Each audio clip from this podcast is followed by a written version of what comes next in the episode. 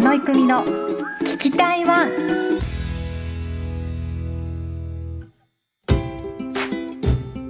ャパーベー。皆さんこんにちは。パーソナリティの佐野育美です。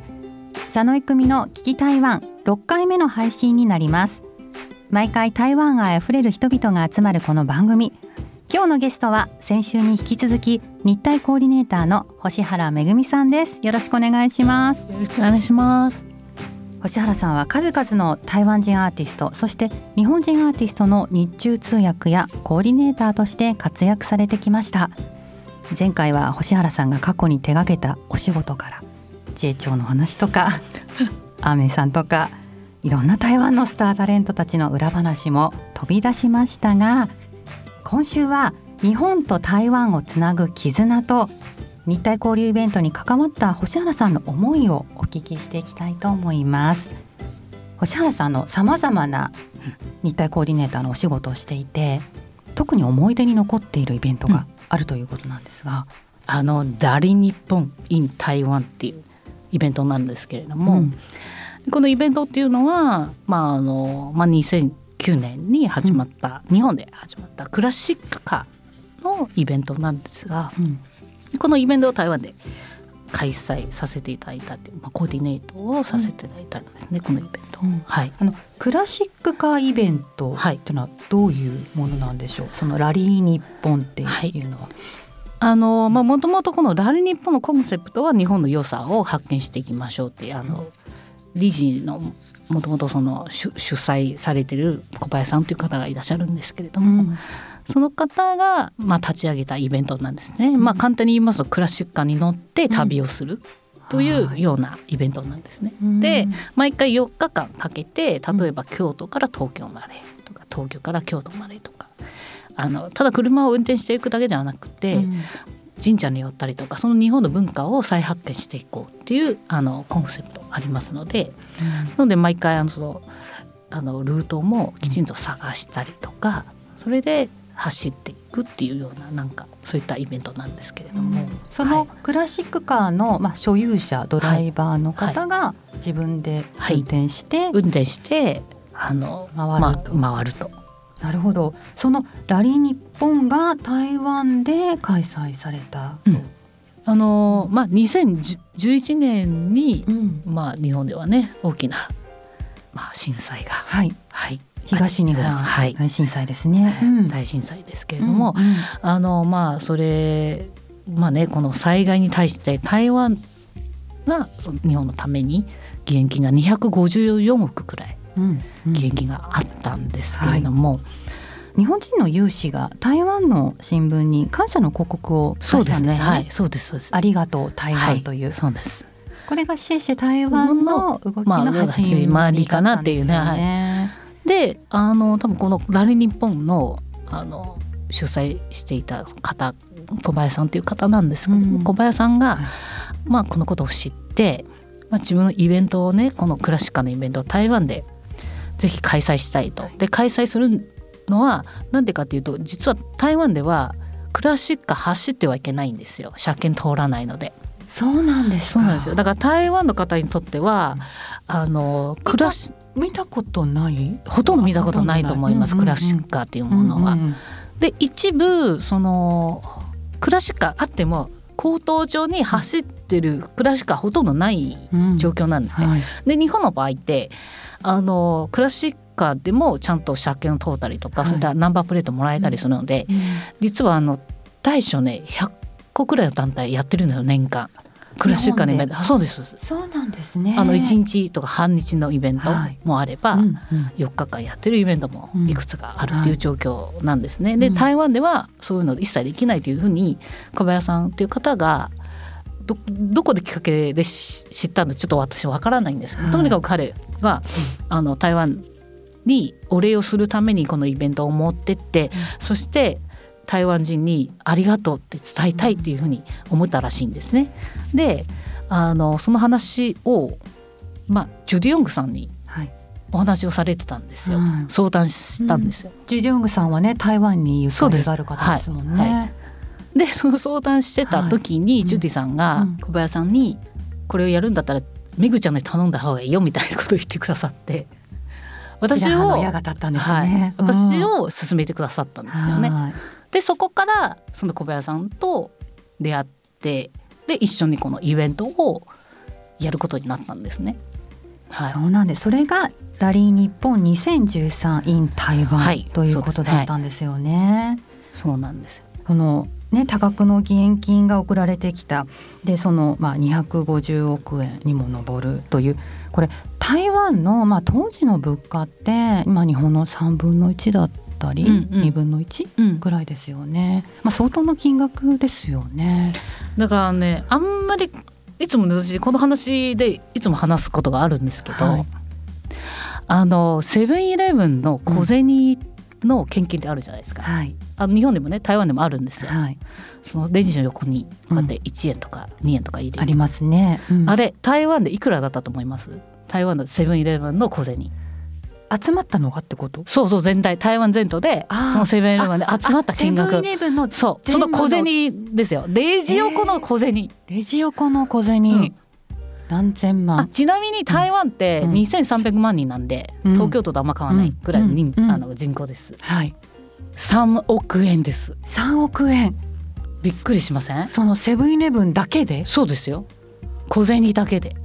そうなんですね。多分日本でも集まらないんじゃないかなと思ってるのはどうどうだろう。その日本ん。1億人口いる日本の国内でも多分セブンイレブンで小銭は集まってないと思うんですよね。あ私台湾人なんて普通に言いますけど、ーうん。その当時はおかしいんじゃないと思ったんですよね。えその寄付そう。寄付の額が大きすぎて。あだって他人に対してそれだけお金差し上げます？あそう。だって本当ね収入が日本の何分の1っていう中で自分のお金を削ってでも他人のために違うのく違そう。う国の、ね、人たちのためにってことですよね。だからそれはやっぱり台湾人の素晴らしさだと思うんですよね。うーん。要するにその台台湾人はその他人のことっていうもう日本っていう国に対してね、うんうんやっぱりあの特別な感情を抱いてる方もいっぱいいらっしゃるので、はい。まあ、多分ね佐野さんもはい。ねあのおおじいちゃんおばあちゃんもね、そうだったと思うんですがそうですね。まあね日本統治時代があってね日本への思いがねすごい強いですよね。だからその日本人はとは兄弟であるっていうふうに思ってる方が多分いっぱいいらっしゃるんですよね。ね。だから親日家が多多いいっていうね。うん、やっぱりそこが大きいんじゃないかなと思うんですよね。うん。日本人のことを日本で起きたこんなに大変な災害はい。を知った時に、うん。自分たちも何とかしたいっていうふうにはい。思って、うん。そうやって義援金だったりとかだからあんまり知られてないんですけれども、はい。台湾にはユニクロみたいなそのネットっていうねアパレルがあるんですけど、はい。そこの社長が実はね当時ね、うんその遠くの皆さんのために服をいっぱい送あのドネーションしたんですよ。そうだったんですね。は物資の物資の支援ということで。でもあんまり知られてないんですよ。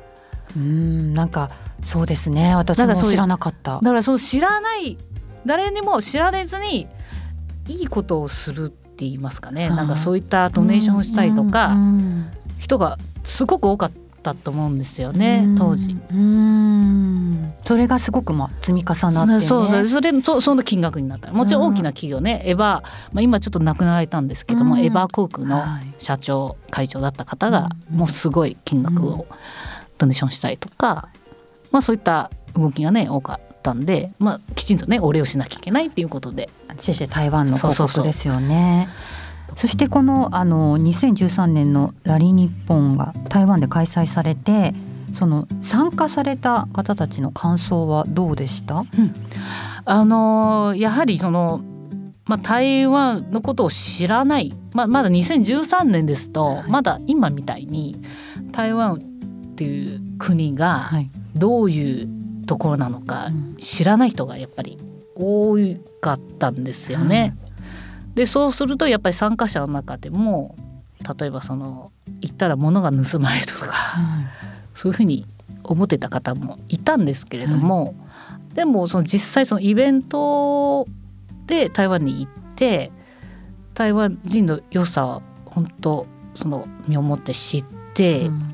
でしかもすごいよくしていただいたっていう体感してだからその参加者の皆さんはあのサンクスラーリーって言ってありがとう台湾って言っているのに、はい。またすごいいいことされたからはい。なんかもう一回ありがとう言いに行かなきゃいけないなって皆さん思ってくださって。はい。でたりとかあとあのその台湾に初めてそのイベントでね台湾初めて行ってその後やっぱりあの社員旅行でも台湾に行ったりとか、はい。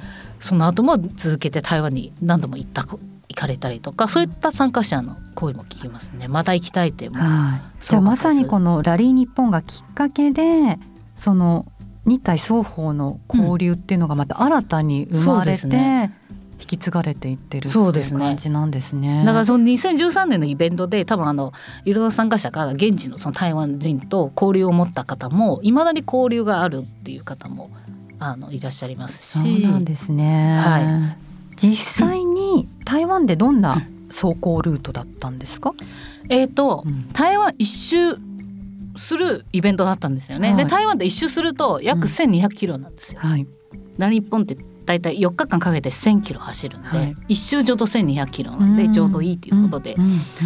そのルートっていうのは私たちスタッフがはい。あらかじめ実際車ではい。ろんなとこ走ったりとか道を探したりとか、下見してね。下見をしてルートを決めたりとか、うんうんであのとにかくそのイベントの間は Google 使っちゃいけないんですよ。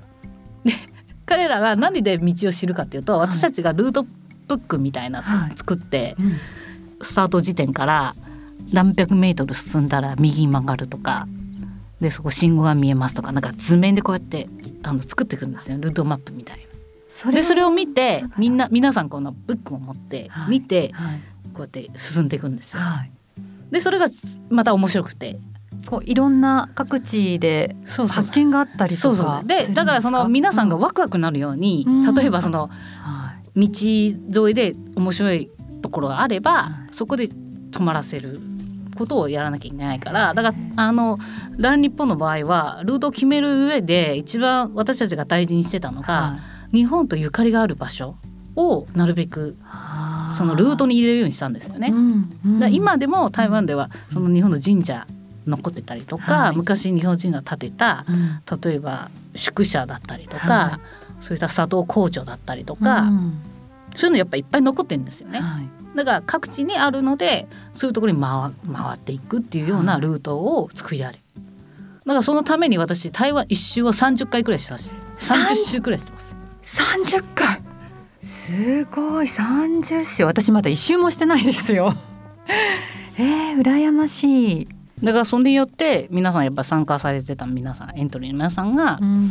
台湾っていいねっていう風にやっぱり感じていただけるので、そうそれを帰ってきていろんな人方にね伝えるじゃないですか。だからそのそれがすごく良かったなと思いますよね。で実際現地の方も交流を持ったりしているので、うん例えばその参加者の中で70歳くらいおおばあちゃんがい,、はい。い、るんですけど、はい。そのおばあちゃんうん。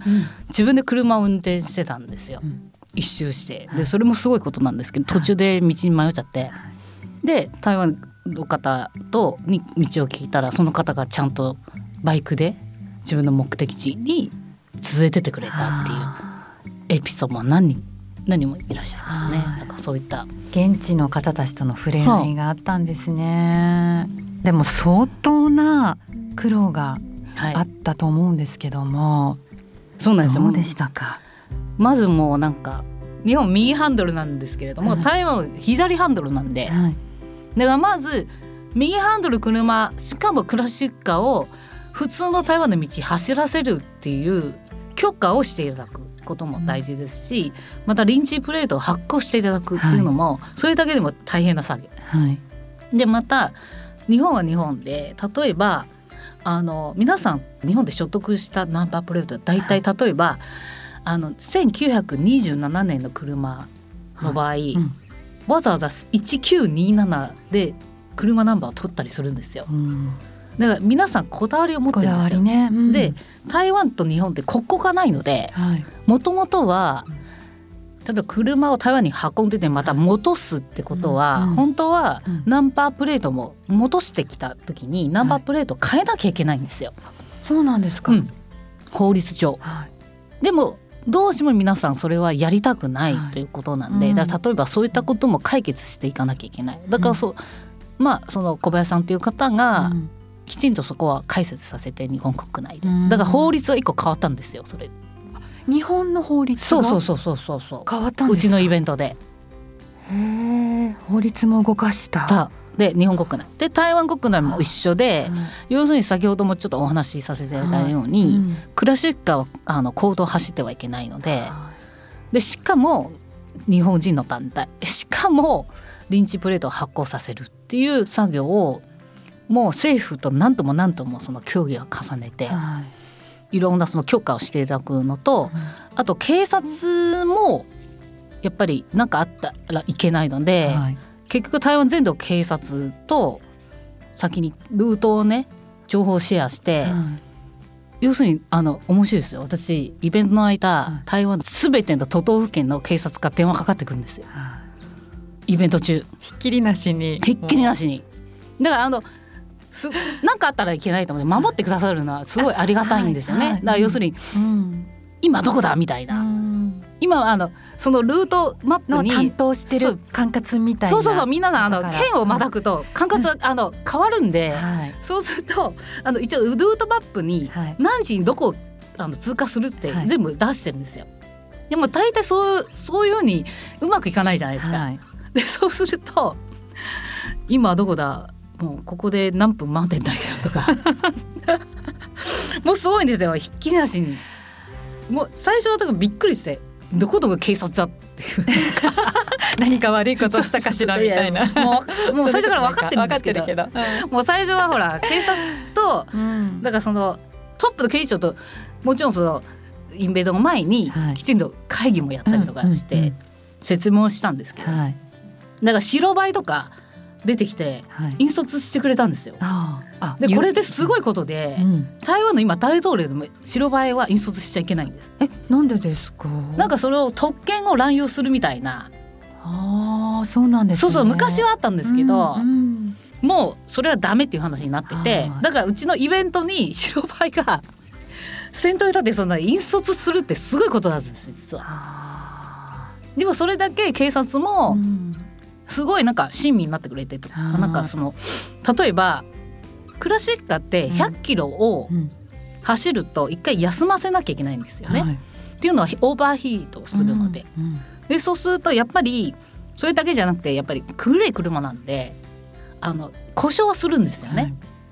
で故障したりすると、うん。私たちサポート者が例えばどこのいるってもう例えばだから50キロ先にいるってことになると、急いで向かわなきゃいけないじゃないですか、はい。そしたらスピードがすごい上がるじゃないですか、はい。もう完全にスピード違反になるわけですよ。はい。でも止められたりするんですけど、はで話をすると「あ分かった」通してくれるんですよ。いうん。でそれだけ協力的っていうか、あー。イベント中。でもあのそういった交渉はほとんどもう私小原さんはい、がした、はい、すごい大変でしたよね。そうですね。もうなんかいろんな場所だからその今ねお話しさせていただいた警察だけではなくて、うん。各地方政府とかはい。まあ許可とかかとか。許可取りととかかそう提あのうん。まあだからそのプレゼンもして許可していただくとか。まあ、あのもちろんチームはいて私がまあこ交渉する役割なんですけども、はい。その資料を作ったりするのは別の方もあの手伝ってくれたりとかするんだけども、うん。まあそのいわゆるコーディネーターの部分の仕事のその交渉したりするのが私の役目だったんで、なんか全ての都道府県のはい。担当者と話をしたりとか、はいでも実際にどうでしたか？2回開催を終えて、うん、まあすごい大変だったんですけど、うん。でもやっぱりやってよかったなと思うんですよね。なんかそのもちろんその日本の参加し参加してくださった皆さんに台湾の良さを知っていただくのが一番ですし、本当に皆さんあの台湾っていう国にすごく好印象いい印象を持ってくださっていうん。ま、未だに言われるんですよね。もう一回やらない？って。3回目。開催あるんでしょうか？丸いやでもあのこのネットでねこのラリー日本のその台湾でのラリー日本の記事や動画が見れるんですけども、この動画も美しいんですよね。そうですね。ぜひねリスナーの皆さんにも見ていただきたいなと思います。あのクラシックカーと、まあ、台湾の景色が融合されてて、うん、すごく美しくてなんかそのあの走行してる絵は圧巻ですね。圧巻ですね。もう、うん、あもうご興味ある方はランリ日本でタンヒルでで打ってください。そうすると出てきます。今の動画。ラリ日本ダンヒルで、うん、ダンヒルさんが作ってくださった。ビデオなんですけど、ね、はい。まあでも本当に台湾の景色の良さ、まあ、外国人から見たらこういうふうに映るんだなっていうふうに分かるような映像ではありますしありますしすごくかっこよくて私もすごい大好きなんですよね。ねなんかあの台湾のね景色のいいところがまた世界に向けてね、うん、発信されたっていうね、はい、一つのきっかけにもなったイベントでしたね。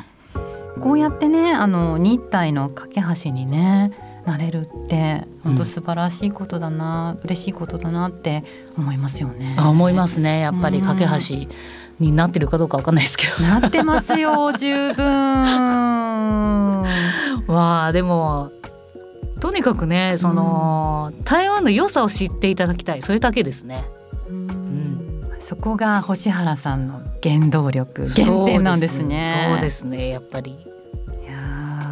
たくさん日体交流への熱い思いを今回はお聞きしました。いや私もちょっとじんわりと 来ちゃいました。たくさんの貴重なお話をありがとうございました最後に星原さん、うん、何か今後の活動のお知らせってありますか？まああの特に何もないんですけど、はい、あの地道にねまあいろんなことをやらせていただいてます。あの、うん、まあただこの番組をねお気になってる皆さんはきっと台湾に興味を持っていらっしゃると思うので、はい、そのきっとねこの台湾大好きとか、はい、台湾に興味を持っていることを、たくさんのお友達に伝えてほしいです。それだけですそうですね、はい、本当ぜひ。そう、そうぜひ絶対的にその佐野さんの番組を聞いてくださいって皆さんに宣伝してください。それだけです。ありがとうございます。私の代わりに PR をしてもらっちゃいました。さすがですねもうさすがの敏腕コーディネーターですよ 星原さん。いや本当に一緒にわたってありがとうございました。さあリスナーの皆さんも番組の感想などありましたらインスタグラムの公式アカウントまで DM をぜひお願いします。佐野育美の聞き台湾次回もどうぞお聞きください。谢谢你的收听我们下次见拜拜